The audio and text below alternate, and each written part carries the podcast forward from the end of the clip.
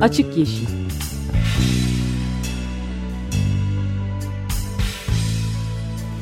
Hayatın, politikanın ve sokağın çevre ekoloji gündemi.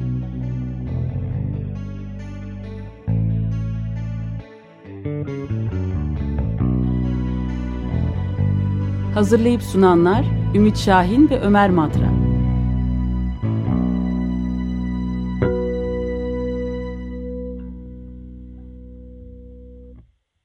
doksan dört nokta dokuz Açık Radyo'da Açık Yeşil başlıyor. Ben Ümit Şahin. Ben de Ömer Madra. Ve destekçimiz Işıl Ertüzün'e çok teşekkür ediyoruz. Evet, e, gelecek hafta Çernobil'in e, yirmi altı Nisan, Çernobil'in yıl dönümü yaklaşıyor. Gelecek Cuma günü e, ve gelecek hafta bu nedenle e, bir an hesaplayamadım kaçıncı yıl dönümü oldu. bin dokuz yüz seksen altı yirmi yedi değil mi? yirmi yedinci yıl dönümü Çernobil'in e, ve bu sene ilginç bir e, anma olacak. Türkiye'de Yeşil Düşünce Derneği'nin ve bizim nükleersiz nokta org'un e, bir çalışmasıyla Çernobil'in üç tanığı e, Türkiye'de olacak ve İstanbul dahil e, birkaç yerde e, gezecekler ve tanıklıklarını anlatacaklar. Bunlar oldukça ilginç isimler. E, Bir tanesi Albay Mikola Bakiyev, ee, kazanın yaşandığı dönemde M I altı helikopter pilotuymuş ve Çernobil e, felaketinden sonra gerçekleştirilen temizlik çalışmalarında iki Haziran'la yedi Haziran tarihleri arasında çalışmış ve yük taşımış Çernobil e, nükleer santralindeki farklı noktalara ve e, iki hafta kullandığı helikopter o kullanımdan sonra e, emekli edilmiş yani. O kadar e, herhalde sıcaklıktan mı neden tam bilmiyorum, kendisine sorarız geldiğinde. Bir diğeri Yuri Shumchenko, bu da e, bir itfaiyeci. E, Kiev'in seksen kilometre uzağında e, bir eve taşınmış e, bu şu, bin dokuz yüz seksen altı yılının Şubat ayında çocuklarıyla birlikte, eşi ve çocuğuyla birlikte ve e, on ile yirmi beş Mayıs bin dokuz yüz seksen altı tarihleri arasında yangın söndürme işinde çalışmış. Çernobil nükleer santralinde. E, bu işlerde bir diğeri de e, Nina Janchenko. E, Nina Janchenko da bir radyocuymuş o zaman. Jüpiter isimli bir radyoda çalışıyormuş. Eşi de Çernobil'de mühendis olarak çalışıyormuş nükleer santralde. E, ve Pripyat'ta yaşıyorlarmış. Yani santralin hemen yanı başındaki e, kentte. Ve orayı e, terk etmek zorunda kalmışlar. E, bu üç isim... E, tanıklıklarını anlatacaklar ve neler yaşadıklarını bu üç isim gibi, yani Nina Janchenko hariç temizlik işçisi olarak ya da bugün e, onlara verilen isimle tasfiye memuru olarak çalışan yaklaşık sekiz yüz bin kişi olduğu tahmin ediliyor. Bu sekiz yüz bin kişinin önemli bir bölümü tabii asker e, ya da itfaiyeci ve bunların büyük bir kısmı e, geçen süre içerisinde hayatlarını kaybettiler radyasyona bağlı hastalıklardan. Ee, ve e, işte hayatta kalanlardan birkaçı bugünlerde e, Avrupa e, Çernobil e, Eylem Ağı diye bizim de e, üyesi olduğumuz e, bir grubun et, etkinliğiyle e, her sene Çernobil'in yıl dönümünde çeşitli ülkeleri ziyaret ediyorlar. Şimdi bu kapsamda da Türkiye'ye gelecekler. Umarım e, radyoda da haftaya konuk etme şansımız olur. Çünkü oldukça yoğun bir programları var. İğneada'ya gidiyorlar ayın yirmi üçünde, yirmi dördünde İzmir'e gidiyorlar. yirmi beşinde İstanbul'da basın toplantısı yapıyorlar. Bir kısmı bir kısmı Sinop'a gidiyor, bir kısmı da Mersin'e gidiyor. Yani bütün nükleer santral yapılacak olan yerleri e, artı İzmir'i, şu anki Gaziemir e, radyasyon atığı meselesiyle boğuşan İzmir'i ziyaret ediyorlar. Böyle bir program var. Haftaya radyoya da alma şansı bulursak, zaman bulabilirsek e, konuşuruz kendileriyle. Ama bunun e, ayrıntılarını nükleersiz nokta org sitesinde okuyabilirsiniz. Evet, e, bu e, nükleer haberimizdi. Onun dışında ne haberlerimiz var? Sağlıkla ilgili olarak da hazır evet. Nükleer ve sağlık demişken ben e, Açık Gazete'de bu sabah e, yeterince duyurabildiğimiz kanaatinde değilim. İstanbul Tabip Odası'ndan yapılan bir açıklama, başladı eylem bugün. Evet. E, Doktor Ersin Aslan'ın Gaziantep'te görevi başında öldürülmesinin birinci yıl dönümünde şiddetin de sağlıkta hız kesmeden sürmesi üzerine doktorlar ve sağlık çalışanları ülke çapında e, dayak, hakaret ve tehditler karşısında ülke çapında şiddete yeter diyen, sağlıkta şiddete dur demek için on yedi Nisan'da sağlık hizmeti sunamıyoruz demişlerdi. Görev ya da grev gibi bir nasıl söyleneceğini bilmiyoruz ve bu sabah anma törenleri... Ö harfi dokuzda. Küçük. Orada evet. Aradaki Ö harfi küçük. Ö harfi küçük. Ee, şimdi biraz önce de eğer bir aksilik olmadıysa on birde İstanbul'da Tıp Fakültesi'nde temel bilimler önünde toplanacak. Yani, yani birazdan. Evet, saat on birde İstanbul saat Tıp Fakültesi'nde. Onu da belirtelim. İstanbul Tıp Fakültesi ÇAPA temel bilimler önünde.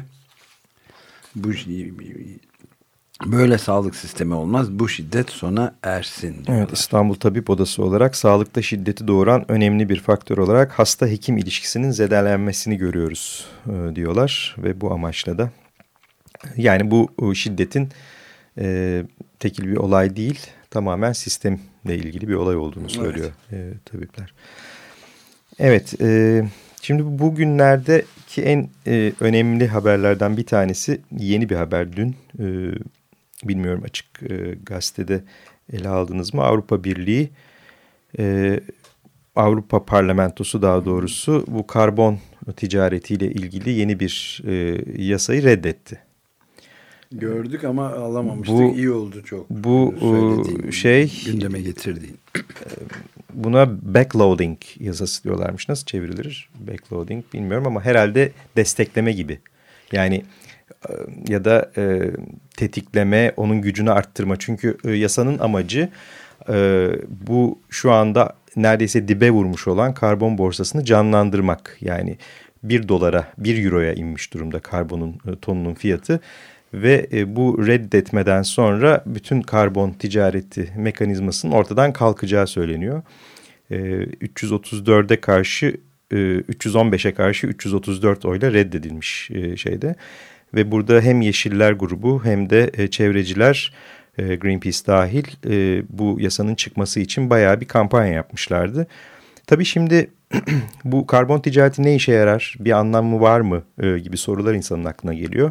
Bu soruları e, Guardian gazetesinde e, bu değişik Greenpeace dahil gruplara da sormuşlar. Yani bu e, yasa çıksa ne olacak? Yani karbon ticareti zaten ne işe yarıyor?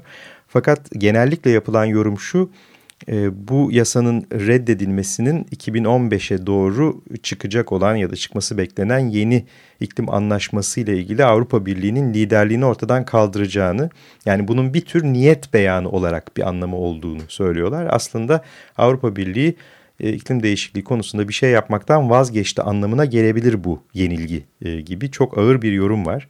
Connie Hedegaard da e, bayağı üzgün.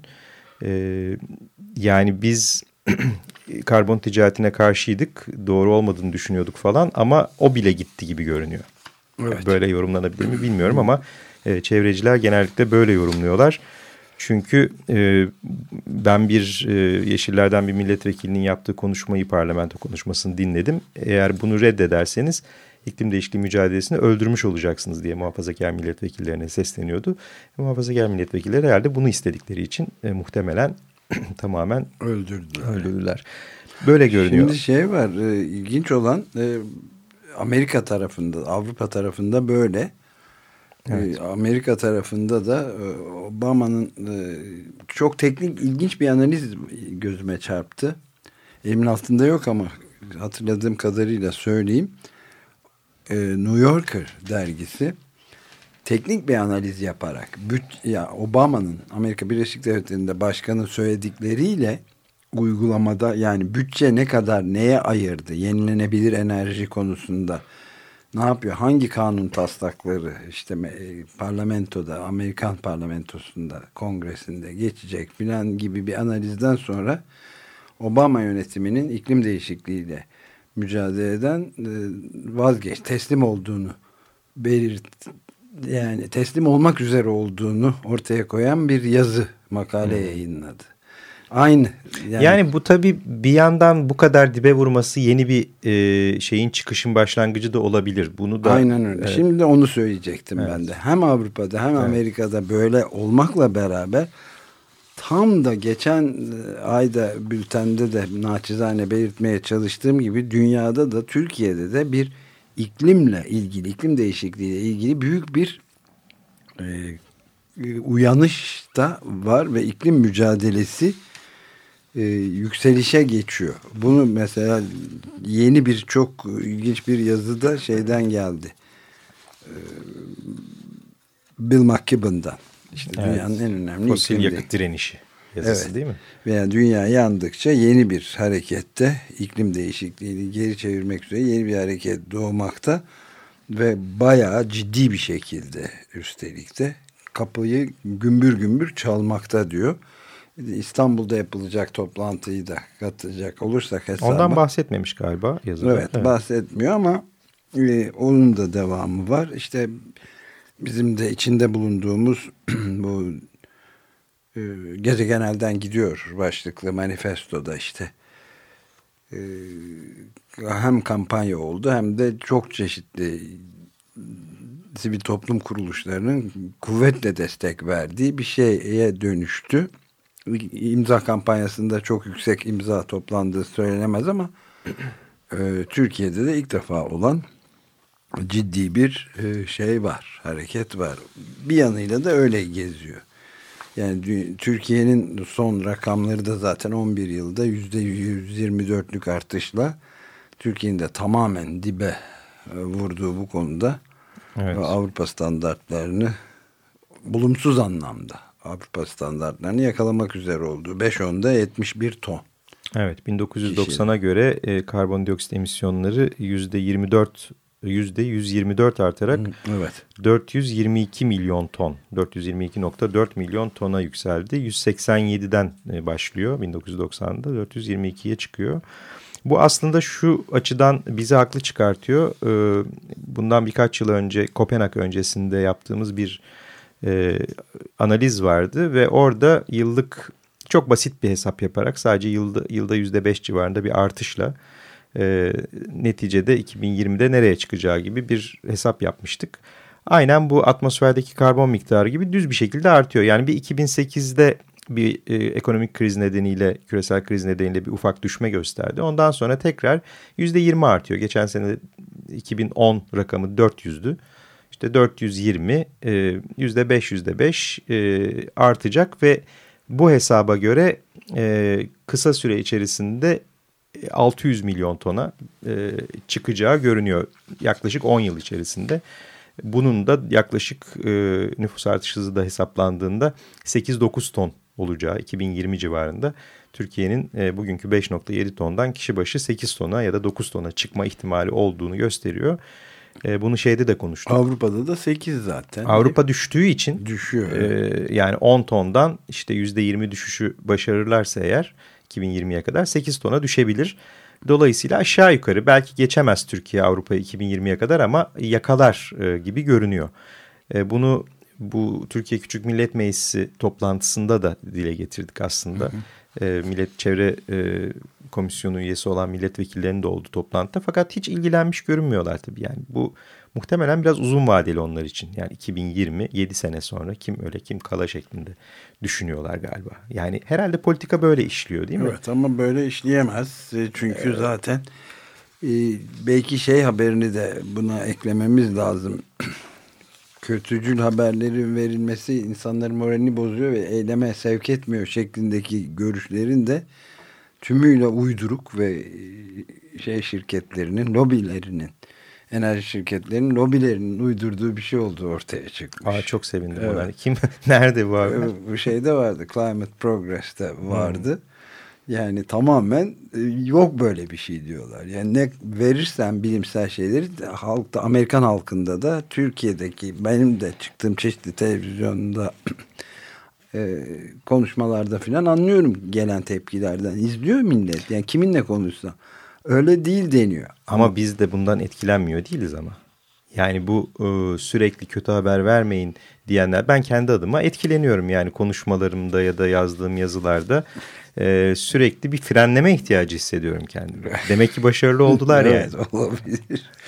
Yani şu var. E, en son kitapta, bizim kitapta, e, iklim krizinde de ta, konu ettiğimiz bir şey vardı işte. Antarktika'da bir tek buzlar çoğu Güney Kutbu'nun bir hmm, bölümünde evet, o da, artıyor o da gitti. Evet. O son efsanede gitti evet. Ve benim okuduğum en dehşet verici olaylardan bir tanesiydi. Bin yılın en korkunç erimesi oluyormuş. O arttığı söylenen Güney Kutbu'nda, Antarktika'da, buzullarda ve üstelik de altı yüz yıl öncesine göre de on kat artmış. Son elli yılda da çok büyük bir ivme kazanarak, son elli mi altmış yılda mı ne yani, hı hı. İşte İkinci Dünya Savaşı'ndan sonra da büsbütün artarak şimdi daha rahat ölçebiliyorlar. Dolayısıyla hiç milletvekillerinin falan uğraşacak zamanı olduğunu zannetmiyorum yani. Zaten bu kötü haber iyi haber diye, yani bilimde böyle bir kötü haber iyi haber diye bir şey var mı ben tam bilmiyorum. James Hansen'ın son yazısı on beş Nisan tarihli, kendi emekliliğinin de nedenlerini açıkladığı bir yazısı var. Yani açıkça şey diyor, ben artık yani bu işin politika oluşturma kısmına ve onun communication dediği şey aslında yazıp çizmek değil mi? Yani evet. Yazıp çizmeye, konuşmaya, bu işin politikasını yapmaya zaman ayırmak istiyorum. Daha fazla zaman ayırmak istiyorum. Araştırmalara da Araştır- devam edeceğim. Araştırmaya diyor. devam edeceğim ama diyor yöneticilik kısmını bırakıyorum. Bu çok zamanımı alıyor diyor. Ve en başta da diyor ki biz diyor iki şeyle suçlandık bugüne kadar. Birincisi abartmakla ve neyi abartmakla? Yani pardon iki şeyi abartmakla suçlandık diyor. Neyi abartmakla suçlandık? Meselenin büyüklüğünü ve aciliyetini. Sonra da bunları açıklıyor. Hiç abarttığımız bir şey yok. Gayet net bir şekilde koyuyor. Ve üstüne Venüs sendromundan bahsediyor. Benim yıllardır Şimdi, her, her toplantıda söylediğim Venüs eğer sendromu. Bu teori gerçekten doğruysa o zaman bu Venüs sendromunu, yani dünyanın Venüs gibi yaşanması mümkün olmayan yüz derece, yüz derecelik bir gezegene dönme ihtimalinden hiç bahsetmememiz lazım ki insanlar e, pasifize Üzülmesin. olmasınlar, üzülmesinler. Böyle bir, yani en azından bilimde böyle bir şey olmadığını e, az çok biliyoruz. E, yani aslında şunu demek şu demek isteniyor bilim insanlarına: susun. Yani aynen öyle. Ortada e, kötü şeyler varsa ama kendi aranızda konuşun. Bu işte dergilerde kimsenin okumadığı e, geoscience'larda falan yazın ama E, aman etrafa çıkıp konuşmayın, millet e, demoralize oluyor, e, eylem de yapamıyor. Eylemden kaçıyor diye, evet, çok. Ve yani bunun böyle olmadığını bugünlerde gerçekten herkes yazmaya başladı. O yüzden bu şeyi de hemen bulup okuyacağım. Çok e, Climate Progress'teki yazıydı. Evet, çok çok önemli. Çok önemli bence. Yani, bence de önemli bu şey yazısı. E, tamamen iflas etmişti. Joe Rome imzalıydı yanılmıyorsam. E, imzada. E, bu George Monbiot'un son yazısı da çok ilginç. Ona biraz değinelim ama bir ufak ara, müzik arası verelim. Burada da şimdi tam e, bir e, eylem şarkısı. E, ya benim en sevdiğim e, gospel kaynaklı e, bu sivil e, haklar hareketinin marşlarından bir tanesi We Shall Overcome. Ben yeni duydum Roger Waters yorumunu. Ben de hiç Roger duymadım. Waters yorumunu buldum, dün dinledim. Hemen getirmek istedim. Hani benim fanatikliğimden, Roger Waters fanatikliğimden de olabilir ama neredeyse hani John Baez'in Woodstock yorumunu bile aşar gibi geliyor. O yüzden biraz dinleyelim. We Shall Overcome.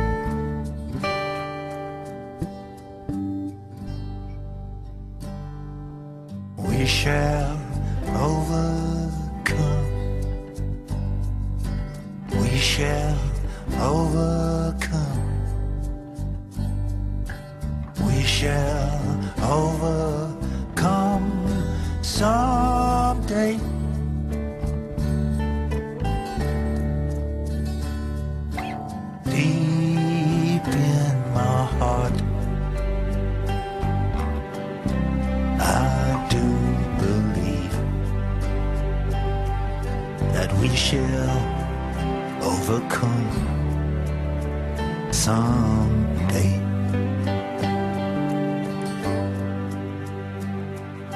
And we'll walk hand in hand. We'll walk hand in hand. We'll walk hand in hand. One day.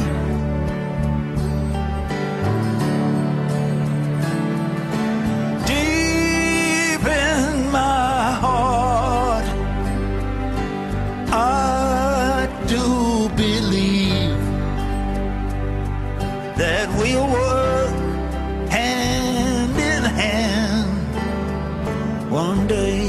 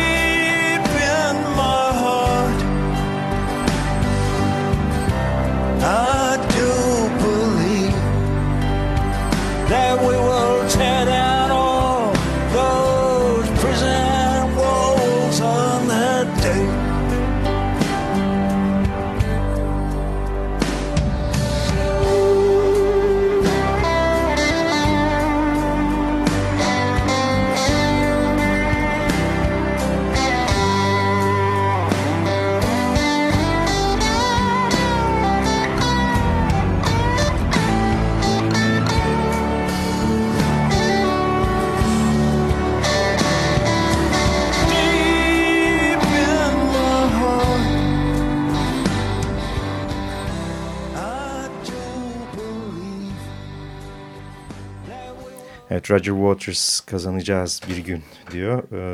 We shall overcome. Bu da aktivizm kısmına bir şey olsun. Özellikle Bill McKibben'ın yazısına. Ama gerçekten bu haftaki en ilginç yazılardan bir tanesi George Monbiot'un, eski dostumuz. The Guardian'daki yazısı diyor ki e, yeter artık bu geri dönüşümün ar, geri, geri dönüşüm deniyor değil mi? Recycling'in Recycling. arkasına saklanmayı ve e, tüketimden bahsetmemeyi artık bırakalım diye bir yazı yazmış ve diyor ki e, geçenlerde diyor Londra'da bir resepsiyon sırasında diyor çok zengin bir kadınla karşılaştım diyor, tanıştım diyor. E, öyle bir hani zenginlik düzeyi var ki işte jeti altında işte bir oraya gidiyor bir buraya gidiyor falan, müthiş çeşitli bir evde yaşıyor. Evleri, bir sürü arası. Evi var. Evet, değişik kıtalarda değişik evleri var falan. Ve sonsuz bir tatil modunda. Evet ve şey demiş, yani ne iş yaptığını söyleyince kendisine o da demiş ki o demiş ben de demiş e, çevrenin çok önemli olduğunu düşünüyorum. E, recycling konusunda da deli gibiyimdir demiş. Yani deli gibi geri dönüşüm yaparım demiş. Evet. Ama demiş asıl sorun kadın insanların çok fazla nüfus. üremesi demiş, nüfus demiş. Ee, diyor ki George Monbiot, ya ben de diyor nüfusun hani problemin şeylerinden, unsurlarından bir tanesi olduğuna katılabilirim ama diyor e, sanırım diyor tüketim biraz daha fazla e, hızlı artıyor.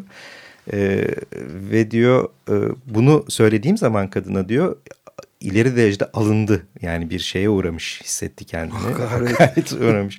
hissetti ve e, önemli olanın kesinlikle bu olmadığını, yani kendi diyor kıtalar arası uçuşlarının, çeşitli evlerdeki e, sürekli dekorasyon değişikliklerinin, şunların bunların hiçbir etkisi olmadığını düşünüyor diyor. Tek sorunun e, başka insanların üremesi olduğunu düşünüyor diyor ve gerçekten e, şöyle bir şey demiş. E, önemli olanın bütün o insanların kaç çocuğu olduğu olduğunu söylemiş. Yani aynen bu cümleyi kullanıyor Monbiot. O insanlar yani kendileri değil. Ee, ve işte bütün bunların üzerine bence çok önemli, yıllardır aslında söylenen ama bizim hani bu düzeyde e, çok net bir şekilde dile getirmediğimiz bir şeyi söylüyor. Diyor ki e, biz diyor işte İngiltere'de emisyonların e, bin dokuz yüz doksan ile iki bin sekiz arasında yüzde on dokuz düştüğünü söylüyoruz diyor. E, rakamlara, yani şu anki hesaplama yöntemine göre. Neden bu düşüş? Çünkü işte kömürden doğalgaza geçtiler. Büyük ölçüde aslında Thatcher sayesindedir. Yani o grevlerden sonra, madenci grevlerinden sonra e, sırf o işçileri cezalandırmak için kömürleri, e, kömür madenlerini kapatıp e, doğalgaz almaya başladığı için e, tabii ki doğalgaz kömüre göre üçte bir oranında bir emisyonu olduğu için de düştü. Yani daha az tükettikleri için değil sonuçta.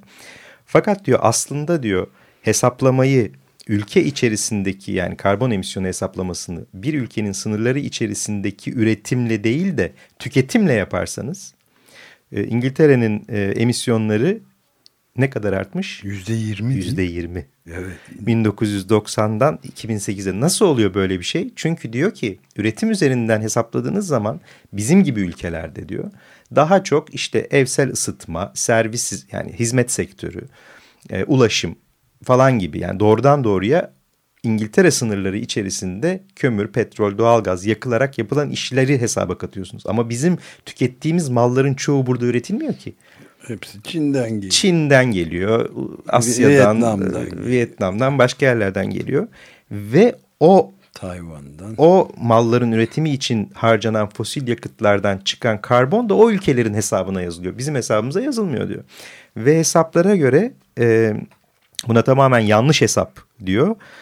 E, bu Çin'in e, her dakika yeni bir e, termik santral kurmasını biz Çin için olduğunu sanıyoruz. Halbuki bizim için kuruyorlar o termik santralleri diyor. Yani cep telefonlarını imal etmek için, Apple iPad'leri yapmak için filan yani. Tabii tabii doğru. Arabaları. Hiç, hiç İngiltere'de iPad üretildiğini sanmıyorum ben evet. Ama herkesin elinde bir iPad var. Evet. Yani. Tabii ki öyle. Ee, ve şimdi bulamadım rakamı bir dakika ee, yazının bir yerinde diyor ama galiba e, şeydeki Çin'deki Çin örneğindeki e, şeyin karbon dioksit salımının yüzde elli'sinden fazlası. Yüzde elli yedi galiba. Elli yedi diye hatırlıyorum. Evet. Yüzde elli yedisi kendi tüketimleri için değil, Batı'nın tüketimi için ürettikleri mallar nedeniyle oluyor. Evet. Dol- dolayısıyla aslında e, o tüketimi Batı'ya eklemek lazım. Ve Çin'den de çıkartmak, çıkartmak lazım. lazım. Şimdi bütün o zaman bu Kyoto sırasında konuşulanlar falan filan yanlış bir hesaplama üzerine dayanıyor e, anlamına gelir. Bu arada Türkiye'nin durumu nedir acaba? Evet. Yani Türkiye'nin de muhtemelen e, tüketim emisyonu üretim emisyonundan fazladır. Tabii onu da ancak bu hesabı da Türkiye'de de yapmamız e, gerekiyor. Yani çok zor bir hesap olduğunu da sanmıyorum aslında. E, e, yani zaten Türkiye'nin üretimden kaynaklanan emisyonlarını da yanlış hesaplıyorlar. O da ayrı mesele de. Yani eksik hesaplıyorlar. Hatta bu son dört yüz yirmi e, milyon ton muydu neydi? dört yüz yirmi iki. dört yüz yirmi iki milyon ton sırasında da bazı sektörler gizli. Evet İmiş. Bence de bu hesap da açıkça çok... yazıyor bu yani. Evet. Bazı sektörler konusunda bilgi verilemiyor. Evet yani bu ünlü tarihi bir laftır. Yani bir muhasebe hatasından ibaret filan hani denir ya böyle. Fransız devriminde de sağ sol kavramlarının ortaya çıkması bir marangoz hatası kürsüye göre. Burada sera gazları meselesi de küresel iklim değişikliği meselesi de aslında bir muhasebe hilesi olarak evet. gösteriliyor. Buna buna da razı gelemeyiz yani. Evet. Yani değişik hesaplamalar tıpkı işte büyüme e, rakamlarının yanlış hesaplanması gibi. Burada da artık hesapların herhalde karbon ayak izinden ya da tüketime dayalı e, karbon emisyonları üzerinden falan hesaplanmaya başlaması gerekecek. Bütün bunlarda aslında galiba iki bin on beşe doğru bir şeylerin değiştiği, değişeceği evet. e, anlamına geliyor. Belki bunun devamını da konuşmalıyız yani Bill McKibben'ın yazısı üzerinden ve diğer bu konuda çıkan analizler üzerinden evet. Evet, e, konuşacak çok konu var. Özellikle bu Antarktika meselesi ama artık haftaya e, devam edeceğiz diyelim ve gelecek hafta görüşmek üzere diyelim. Hoşçakalın.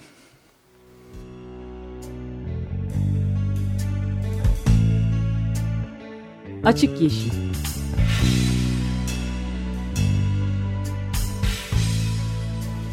Hayatın, politikanın ve sokağın çevre ekoloji gündemi.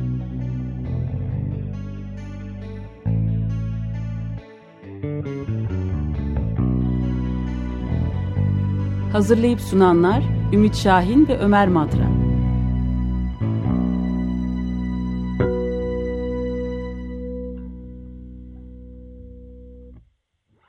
Açık Radyo program destekçisi olun. Bir veya daha fazla programa destek olmak için iki yüz on iki alan koduyla üç yüz kırk üç kırk bir kırk bir